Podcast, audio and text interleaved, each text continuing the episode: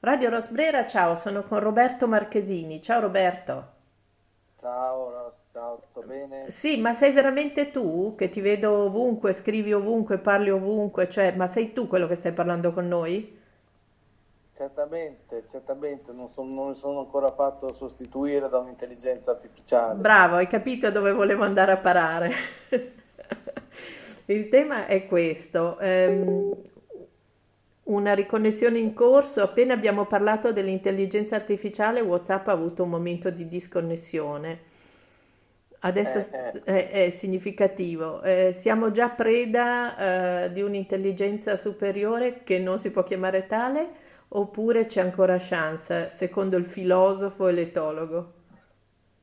No, no, c'è ancora molto, ci sono ancora molte chance. Purtroppo è vero che le macchine comunque ci danno delle opportunità, ci danno delle grosse opportunità, ma nello stesso tempo ci, condizionano. Ci condizionano perché eh, bene o male ci impongono delle metodologie, delle prassi che alla fine diventano parte integrante di quello che siamo, perché se dalla mattina alla sera ti confronti con una macchina che quindi richiede determinate operazioni e anche modi insomma di interagire o è chiaro che poi alla fine anche tu sei educato dalla macchina, un po' come insomma l'educazione è sempre qualcosa che ci viene dal mondo, no? Quindi chiaro che, le- che chi viveva comunque costantemente col cavallo, sì, educava il cavallo, ma eh, anche il cavallo lo educava, e così come i contadini che venivano su in mezzo alla campagna con le piante e bene o male dovevano stare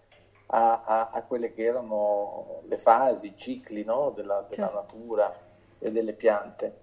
Eh, in fondo è così, oggi noi viviamo costantemente in mezzo alle macchine e le macchine ci educano. Eh, poi ci sono i giovani che si lasciano educare con più facilità e gli anziani come me che invece sono più recalcitranti. Però È per questo che vai questo è. verso l'animalità? No, io sono sempre andato verso l'animalità perché ho sempre avuto dei grossi problemi con la tecnica, eh, ma non perché mh, non, non- non ero abile da un punto di vista di applicazioni tecniche anche a scuola e, e quindi invece mi trovavo molto più a mio agio con le piante con gli animali e quindi ho sempre avuto questa, questa passione, cioè a volte sono anche meccanismi di autoefficacia. Devo dire che io ho sempre avuto mh, un interesse molto forte nei confronti delle piante e degli animali, però è, è vero che poi queste cose si, si legano tra di loro, nel senso che più ti applichi in qualche cosa, più diventi bravo, più diventi bravo, più ti senti a tuo agio in quell'ambito e sono cose quindi che si, si legano e piano piano ti specializzi in un determinato campo di studio, di lavoro, di professione, Eh, di Senti, passione, di hobby. Vediamo come ti tiro dentro questo, questo pensiero di due ore fa più o meno. Ho rivisto Risvegli, eh, il film, eh, Oliver Sacks e, e quel bellissimo monologo poi finale di Robin Williams, ma anche quello, mh, non proprio monologo, di- della telefonata di Robert De Niro al suo medico che eh, dice: Guarda, è una cosa urgentissima, è molto urgente, e poi gli dirà quello che per lui era urgente, che l'umanità non, eh, non vede il valore della vita, non riconosce il valore della vita. E lo diceva da risvegliato, comunque in quel momento di risveglio da quella mh, malattia che grazie a quella medicina provvisoriamente l'ha riportato, no? No- Noi mh, come, come possiamo risvegliarci attraverso il riconoscimento della vita animale? Ma secondo me dovremmo ritrovare comunque un rapporto con la natura, questo ehm, nella quotidianità, qui non sto parlando di una visione bucolica della natura, sto parlando semplicemente di uscire di più eh, e di vivere eh, questo rapporto in una maniera più autentica, più basata sull'immersione totale nel mondo vivente, cosa che viceversa io noto che viene sempre più a mancare e sono anni che in fondo lo dico anche nei confronti de- degli animali che vivono dentro di- nelle nostre case, che purtroppo sono condannati a, fare, a svolgere il ruolo di eh, surrogati umani e, e, non è riconosciuta in loro quelle che sono le loro caratteristiche, le peculiarità etologiche. Questo è un problema dell'essere umano, è un problema che riguarda la nostra cultura, riguarda il nostro periodo storico, è un periodo storico che eh, ha secondo me due problemi molto grossi, ovviamente ci sono anche degli aspetti positivi, non esiste epoca storica che sia tutta negativa o tutta mm. positiva, cioè queste visioni eh, un po' manichee eh, non hanno molto senso. Il nostro periodo storico ha due aspetti secondo me mh, negativi. Il primo è la, l'incapacità della relazione con la natura, perché eh, per avere una relazione con la natura bisogna coltivare, coltivare i propri sentimenti, i propri legami, le proprie passioni fin da quando si è bambini. E purtroppo i bambini sempre di più sono stati allontanati, ma non dico adesso, già negli anni 60, eh, con l'avvento della cosiddetta famiglia mononucleare eh, nucleare che ha prodotto sostanzialmente questi bambini con la loro cameretta, con i loro giocattoli, eh, diminuendo il convivium, i giochi in strada, i giochi con, con, con, con i loro compagni e poi piano piano si è arrivati sempre di più a una chiusura molto forte all'interno della casa, all'interno dei, dei cellulari, all'interno dei, dei, dei, giochi elettronici, dei tablet, dei computer. Tutto questo ha indubbiamente allontanato il bambino da un punto di vista dico sentimentale, non solo di conoscenze, ma proprio quando parlo di, di, allontanamento sentimentale parlo di una sorta di negligenza, quando tu qualcosa non la vedi più, cioè proprio non, non, ti accorgi neanche che esista sostanzialmente, perché non hai nessun tipo di legame, non hai nessun tipo di affinità, di affiliazione, di intimità, di, di ricordi. Ecco, questo è sicuramente quello che è, è il grande problema de, del nostro tempo, cioè è come se avessimo divorziato dalla natura, ma in realtà noi siamo natura quindi alla fine divorziare con la natura significa poi vivere male, divorziare da se stessi. Quindi questo. Il secondo aspetto è quella tendenza molto forte a mettere l'individuo al centro di ogni cosa e quindi a suscitare, a stimolare un egocentrismo e non invece andare a sviluppare le doti di empatia, di capacità di capire gli altri, di interagire con gli altri, cioè si è così tanto eh, introflessi, si, è, si basa solo ed esclusivamente su se stessi che inevitabilmente eh, siamo scarsamente portati a capire eh, il, la presenza degli altri. Quindi questo è sicuramente un, un aspetto. Poi Ovviamente accanto all'egocentrismo c'è eh, un, narcisismo molto forte, per cui ogni individuo pensa che tutto il mondo debba, essere, debba trasformarsi in strumenti per se stesso, incapace di affrontare la relazione e incapace anche di eh, sopportare eh, bene o male le difficoltà di una relazione, quindi dire, la, la, la frustrazione, il, ehm, il confronto, il, la dialettica, sono tutti elementi che sono nella relazione e ovviamente non sono nel, nella fruizione degli oggetti, cioè io non mi devo, devo trovare negoziazioni col mio cellulare, mm. e certamente insomma, la frustrazione è semplicemente quando non funziona, quando è scarico, ma certamente non, non attribuisco al cellulare in sé eh, il motivo della mia frustrazione. Eh, questo poi nei rapporti con gli altri, se eh, invece diventa proprio un accanimento nei confronti dell'altro, un conflitto. Quindi il narcisismo insieme all'egocentrismo sono secondo me due aspetti molto, molto negativi e molto problematici e bisogna affrontarli, cioè bisogna metterli a fuoco. Mi sembra che purtroppo nel dibattito anche contemporaneo, dopo i fatti che sono avvenuti, sì eh, che hanno scosso l'opinione pubblica, mm, ovviamente fortunatamente, finalmente, visto che insomma sono già da tempo che avvengono determinate cose, però ancora non si prende in considerazione il male, la radice del problema, che è un, legata all'individualismo, all'egocentrismo, eh, al narcisismo che, son, che, questa società impone dove l'altro diventa o uno strumento per se stessi o un competitore da battere. Allora finché queste cose eh, varranno, beh, tutti gli altri discorsi eh, beh, diverranno di conseguenza.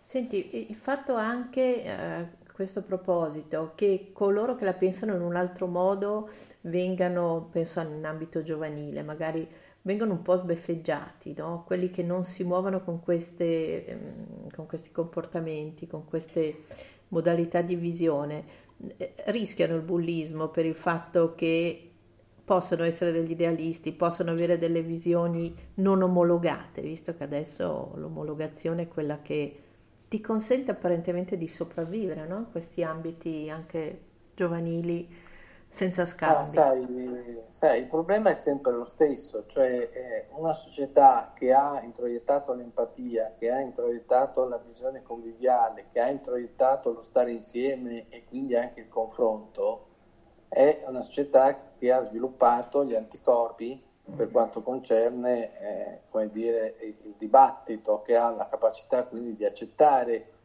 che il ci parere. sia qualcuno mm. che la pensa diversamente, esatto, quindi è eh, una società sana sotto questo profilo. Mm.